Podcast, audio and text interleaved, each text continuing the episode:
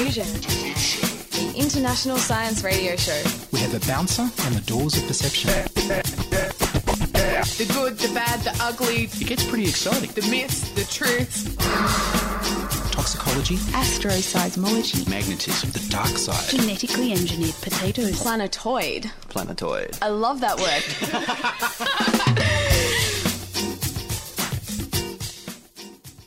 Hello and welcome to Diffusion.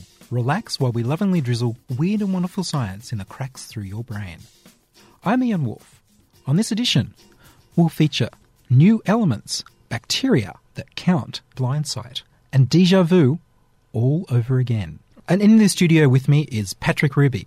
Patrick, is there something new to add to the table of elements? There is something new to add to the table of elements. Um, I remember being at school and well, agonising over the periodic table for my chemistry exams in um, year 10, it was, I think.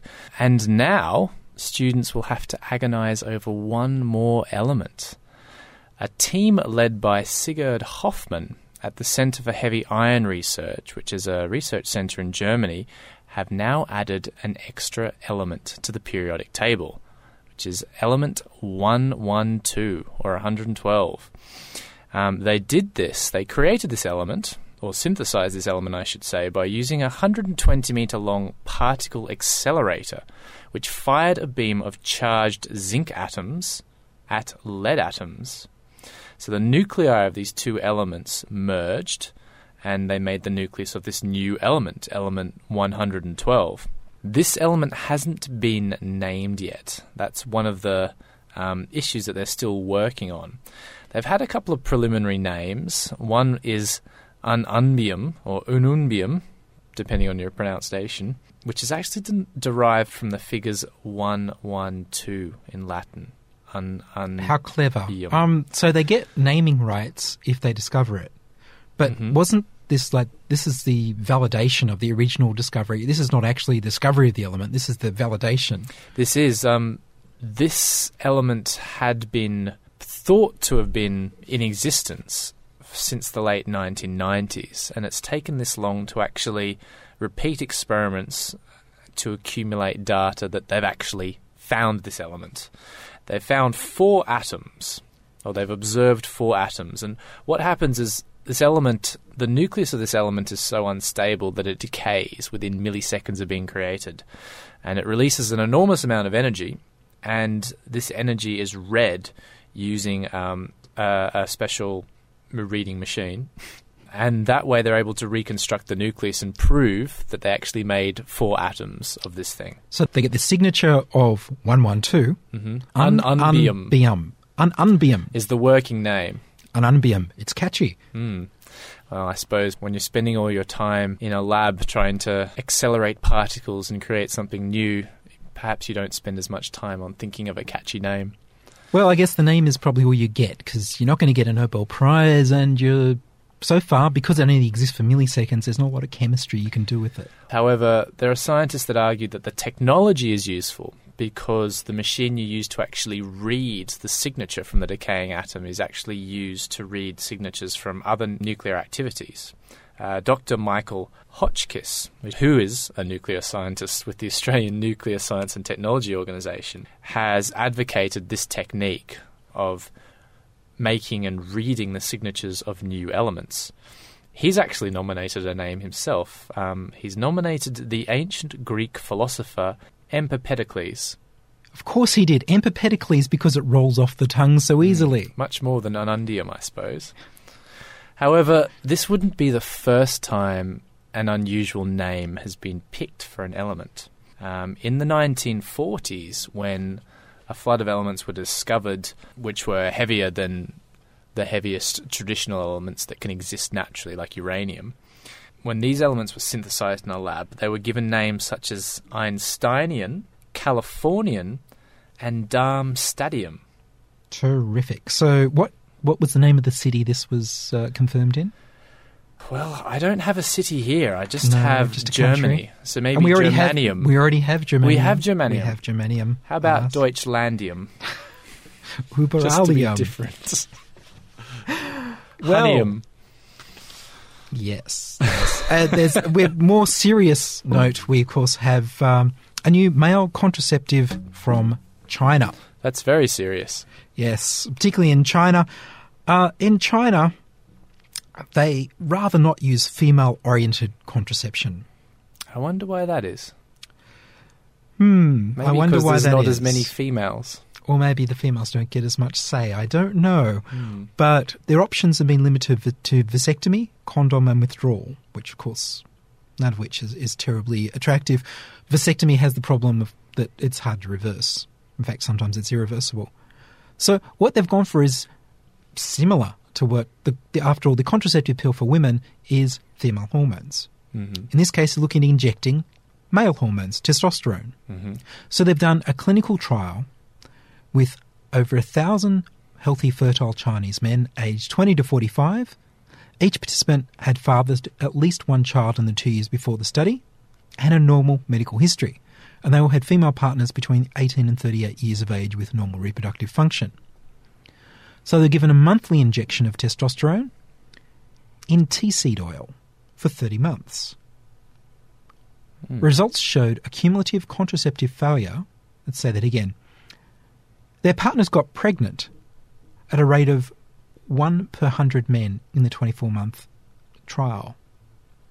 No serious adverse events were reported, and reproductive function returned to the normal fertile range in all but two participants. What was it like? Is there information on what it was like in the controls? What was the fertility like in the controls compared to the group with the injected testosterone? Uh, unfortunately, there's not a direct link to the paper, so I don't have that information. Oh, okay. And the other problem with this study is that this is China. Mhm. So, how do they tell the reproductive success of either the controls or the people in the group when they're only allowed to have one child and you have to have had one child to be in the group? Oh, and there's no special dispensation for subject members, is there? Precisely. to have more than one child. It'd be interesting to know a bit more about the science about that because um, we know a little bit about where testosterone comes from. We know that um, it's the hypothalamus and the pituitary gland at the base of the brain, which is the main hormone center for the body. And the pituitary, it's the anterior pituitary specifically, secretes two hormones called follicle stimulating hormone and luteinizing hormone. Now, in women, these hormones are responsible for regulating the menstrual cycle. Um, things change a little bit when a woman becomes pregnant um, because these hormones get secreted by other areas at the same time by the corpus luteum. But in men, follicle stimulating hormone is important in going to um, the testes and causing sperm production, and luteinizing hormone is important in going to another area of the testes and causing testosterone secretion. So we know this basic science behind how testosterone is made, but it could possibly be that there's a negative feedback thing coming in here where if you get a high amount of testosterone, you stop making more, and maybe it's possible that that could be causing the reduction in fertility, I suppose. Well, the reason there's not more information is that this is the Endocrine Society's Journal of Clinical Endocrinology and Metabolism, JCEM, and it's a matter of waiting for that to be published. Oh, I see. So we have to hang on tenterhooks for the results of the study. When you're talking about bacteria and you use the word count, I guess you assume that you're trying to count the amount of bacteria that you're testing. However, now bacteria are counting something else for you. At Boston University, at Massachusetts Institute of Technology, MIT, so this is pretty big stuff, biological sensors have been synthesized, bacteria that act as biological sensors in order to measure the amount of toxin that they're exposed to. Now, this is uh, research that was done by James Collins, a professor at Boston University, um, and it has been published in the Journal of Science recently. What they've actually done is they've taken a common bacterial strain, Escherichia coli. Um, e. coli, e. coli is something that you typically find in your stomach. It's part of your natural gut flora.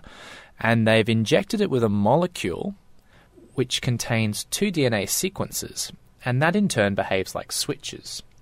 The first switch turns on proteins that physically flip a piece of DNA, um, and that is turned on by a bit of sugar. So you get exposure to sugar, and this protein flips the DNA immediately. It Happens in a process in a in about a minute or so. And then there's a second switch which flips another section of DNA over, but it takes about 10 to 15 hours.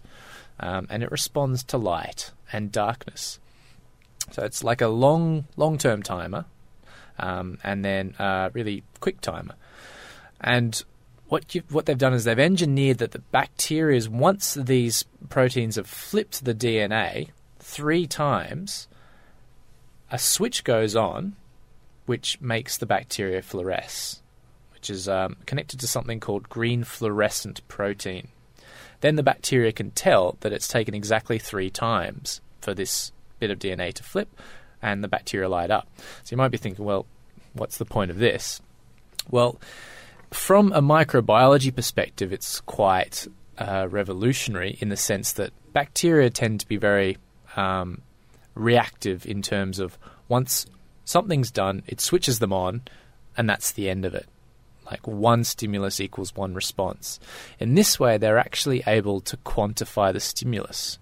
So you, if you're exposed to a toxin, which is then going to cause the DNA to flip once, um, causing it to flip three times actually helps you to quantify how much toxin that particular bacteria has been exposed to.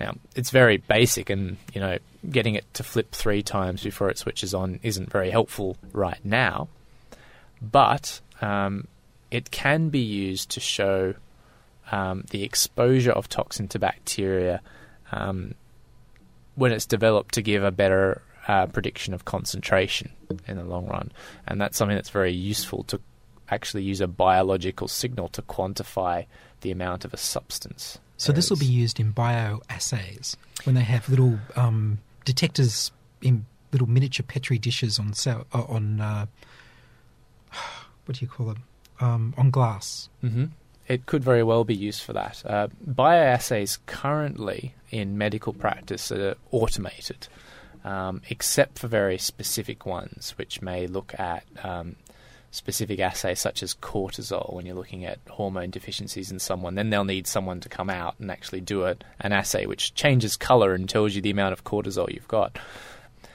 While I don't think that you're going to push towards converting computers into bacteria and de computerizing tests, this could be very useful for quantifying things that um, can't be tested so easily, I suppose, by computer assay. A story from the Garvan Institute, where they found something about the way the brain heals itself and the action of. They found that basically the brain has its own anti inflammatory molecule that it uses when it wants to do repair, and it might be what's going wrong, or at least part of what's going wrong, in chronic neurodegenerative diseases like Parkinson's and Alzheimer's.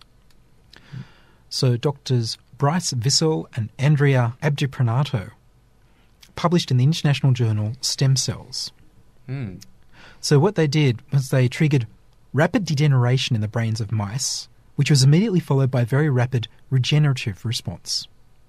So, they want to know how this healing response could occur so quickly and so effectively after acute degeneration. And what they found were high levels of a molecule known as activin A wherever regeneration occurred.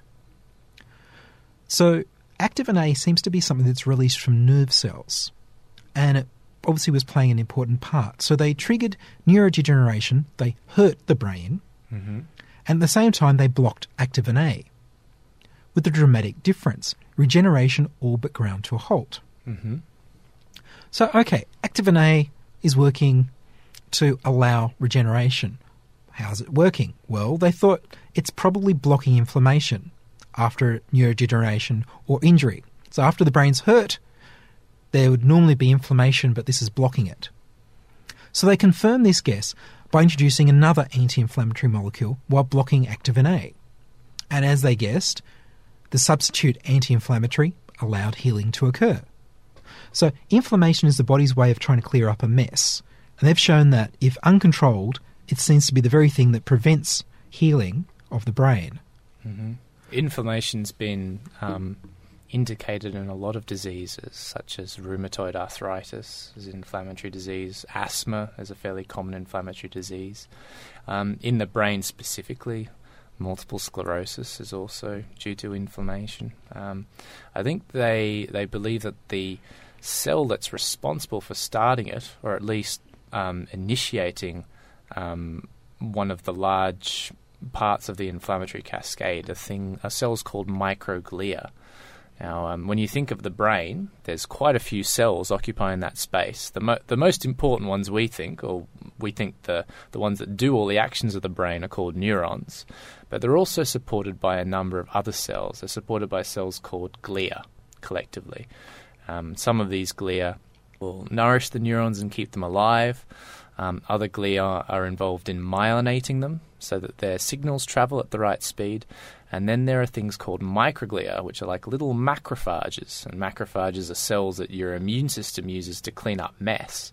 Um, and they're important in initiating an inflammatory cascade. Um, and in conditions like multiple sclerosis, it's the microglia that go a bit haywire and start breaking down um, myelin, and that way your your cells don't fire the way they should do.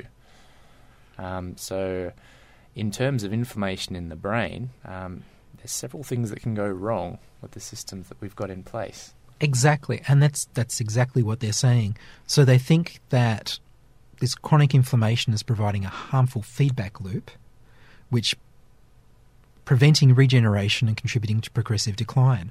So there are a lot of studies showing that people who take non-steroidal anti-inflammatory drugs have a lower risk of Alzheimer's and Parkinson's. So their next step is to investigate that inflammation is blocking regeneration in Parkinson's, Alzheimer's, and motor neuron disease, and whether activin A, this natural substance the brain is producing, and it, any derivatives they can make from it, could be potential therapeutic new drugs. Have you ever had the feeling, Ian, that you've seen something, but you just can't pinpoint where you've seen it? Again? Yes, again. Deja vu. Uh, Matrix, by the, by the way, was one of my favourite films, and the whole Black Cat deja vu thing really, uh, really spoke to me. Um, but anyway, Alan Brown, psychologist at Southern Methodist University in Dallas, Texas, has been studying the phenomenon. And uh, one of the current theories that's out there that um, is trying to explain deja vu is that deja vu is actually um, a moment that has been triggered by a conscious recognition of a visual cue. So, what's happened is you've seen something a couple of minutes before, and then you see something again which triggers the memory before you've actually processed it completely. And that's why you get the feeling of deja vu, like you've seen something before, but you're just not quite sure what it is. Alan Brown tested this with a bunch of subjects, Southern Methodist University in Dallas, by making a cryptic pattern appear on a computer screen in front of the subjects, and then following that with an unfamiliar symbol asking and then asking the question have you encountered the symbol before? And for some subjects the cryptic cryptic pattern that appears on the computer first had the symbol hidden in it. So you get the cryptic pattern where you can't quite see what's in it with the symbol hidden within it. Then you get the symbol and then you're asked did you see the symbol or have you encountered it before? Now, there's about 35 milliseconds between the cryptic pattern and the symbol um, so what it's doing is it's teasing your memory and not really giving it a lot a lot of time to be processed. They found that with 144 test subjects, two dozen university students said they had seen the symbol before the experiment about 22% of the time when the particular signal, uh, symbol had been put inside the cryptic pattern. So 22% of them admit to having seen it before, but they're not quite sure where they saw it. With uh, students that didn't have the teaser signal symbol put inside the pattern, only 10% or less admitted to having seen the signal before. Well, hold on. So those 10% were lying, or they were just wrong. Yes, it could have been either way. They were just wrong. So people are getting deja vu even when they haven't seen it before, and only hmm. twice as many. Twenty percent, you were saying roughly. Yep. Well, I suppose the question is: Is that significant? Is that significant enough to be an explanation? Mm, I That they really that- did see it before, and therefore that's why they say they saw it before. Well, the other the other interesting thing about What's happened to the rest of them? Um, 80% of the volunteers said that they were confused about whether they'd seen the symbol or not. Um, and half had said that they had a deja vu experience in the lab. But this is half of all the students, not just, uh, this is including the ones that had seen um, the particular symbol, which is hidden inside the cryptic pattern. Most volunteers claim that they normally experience deja vu twice a year or less. So I suppose you, you're dealing with a population of people that normally experience deja vu, and you put them in a setting, and a certain percentage of them experience deja vu. Half of them experience deja vu. 22% of them have a reason to, and about 10% of them don't, according to this study. Anyway, it's all adding to the theory that or collecting data for the theory that deja vu is involved with subconscious processing of images. Um, and this particular team is now planning to take the research to another level by using virtual reality to immerse students in an environment and then bombard them with signals to see if the deja vu experience is repeated. Well, I find this fascinating because this unconscious processing of images, this is uh, related to blindsight. Because what we're talking about is it's it's the unconscious and the conscious mind communicating indirectly. So your conscious mind knows, it just has a feeling that there is. I've seen that before. I don't remember seeing it. I don't know why I think I've seen it. It doesn't make sense to me. But your unconscious is going, oh, you've seen it before. Blindsight itself is a really interesting phenomenon because if you look at visual pathways, most of our visual input, most of the light that goes in through our retina and travels down our optic nerves, goes to this little part of the brain called the lateral geniculate nucleus, which then sends these um, nerve fibers to the back of our brain, our visual cortex, which creates the images that we see, the world around us. However, not all of it goes this way. Some of it goes via different pathways. They go to things called the pretectal areas, which are areas in smaller parts of our brain, like the midbrain, and around the back of it is an area called the superior colliculus, which is involved in doing reflexes, such as someone throws a ball at you without even thinking about it. You know where it is, you know it's coming at you pretty fast, you duck or you catch it. That's part of a reflex which doesn't actually involve um, a lot of conscious visual processing. And people with blind sight uh, may have lesions or uh, disturbances in the main visual area, so the lateral geniculate nucleus and, and the part of the pathway which is processing the full image. But because you're still getting some sort of visual input in, which is registered by some part of your brain, um, people may actually be blind and yet not bump into objects when they're walking. There is, they're able to sense objects and walk around them. Um, a really fascinating phenomenon. Not sure if it has much to do with deja vu. Well, it does because deja vu, as you've just described the experiment, is these people having an unconscious sense of something that they didn't consciously see. So their eyes took in the pattern, but their conscious mind didn't perceive it. But the unconscious part of their brain did and told them about it when it came up again. So it's again, your unconscious mind is encompassing more of your senses and is processing the information that it doesn't pass on to your conscious mind. It's an indicator that maybe a lot of what's going on in our heads isn't available normally to our conscious mind until we need it. I mean, look, the blindsight is a, is a good example because you can put this to use. Have you ever suffered from domestic blindness where there's stuff you've put down, your keys or something, and you're pretty sure they're probably in plain view because you would, wouldn't put them anywhere else, but you can't see them because it's your house, it's your place, and you everything looks familiar, and you just can't see them. Yes, I've had that several times before. I, I put it down to personal stupidity on more than one occasion, but Sure. I, get your point. But my point is, you, there's a way around that using blindsight.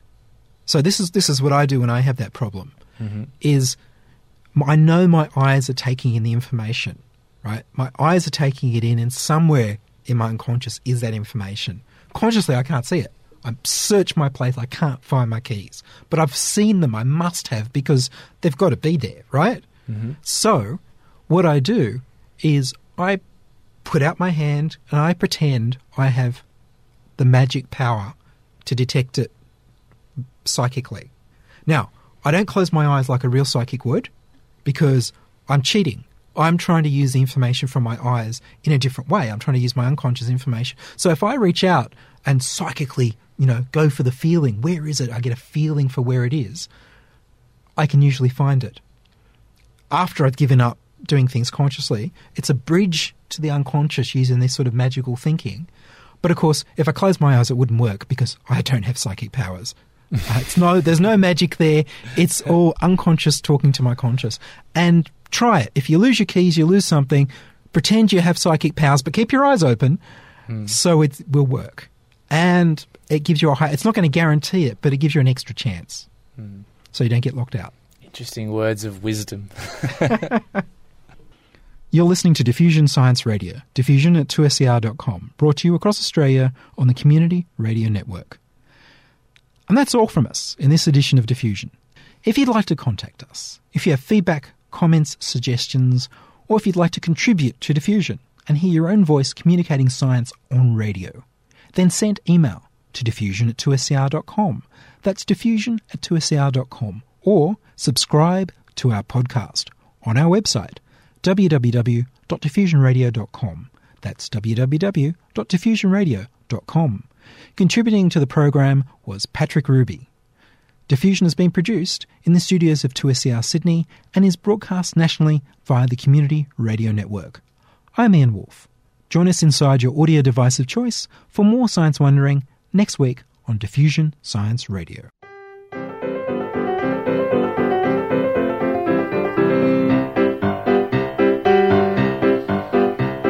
There's antimony, arsenic, aluminum, selenium, and hydrogen and oxygen and nitrogen and rhenium, and nickel, neodymium, neptunium, germanium, and iron, americium, ruthenium, uranium, europium, zirconium, lutetium, vanadium, and lanthanum, and osmium, and astatine, and radium, and golden protactinium, and indium, and gallium, and iodine, and thorium, and thulium, and thallium. There's yttrium, ytterbium, actinium, rubidium, and boron, gadolinium, niobium, iridium, and strontium, and silicon, and silver, and samarium, and bismuth, bromine, lithium, beryllium, and barium.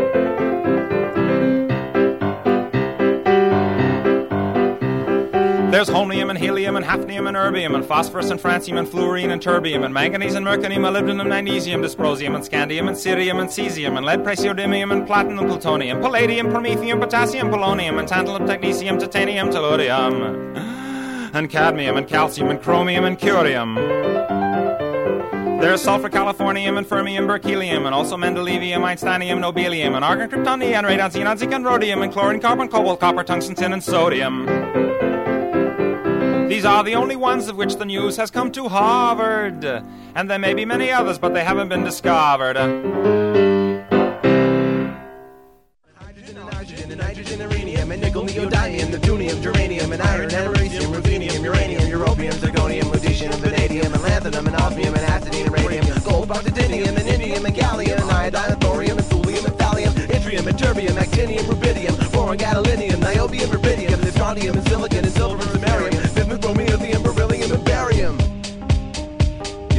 not even it though. Cause there's holmium and helium and hafnium and erbium and phosphorus and red.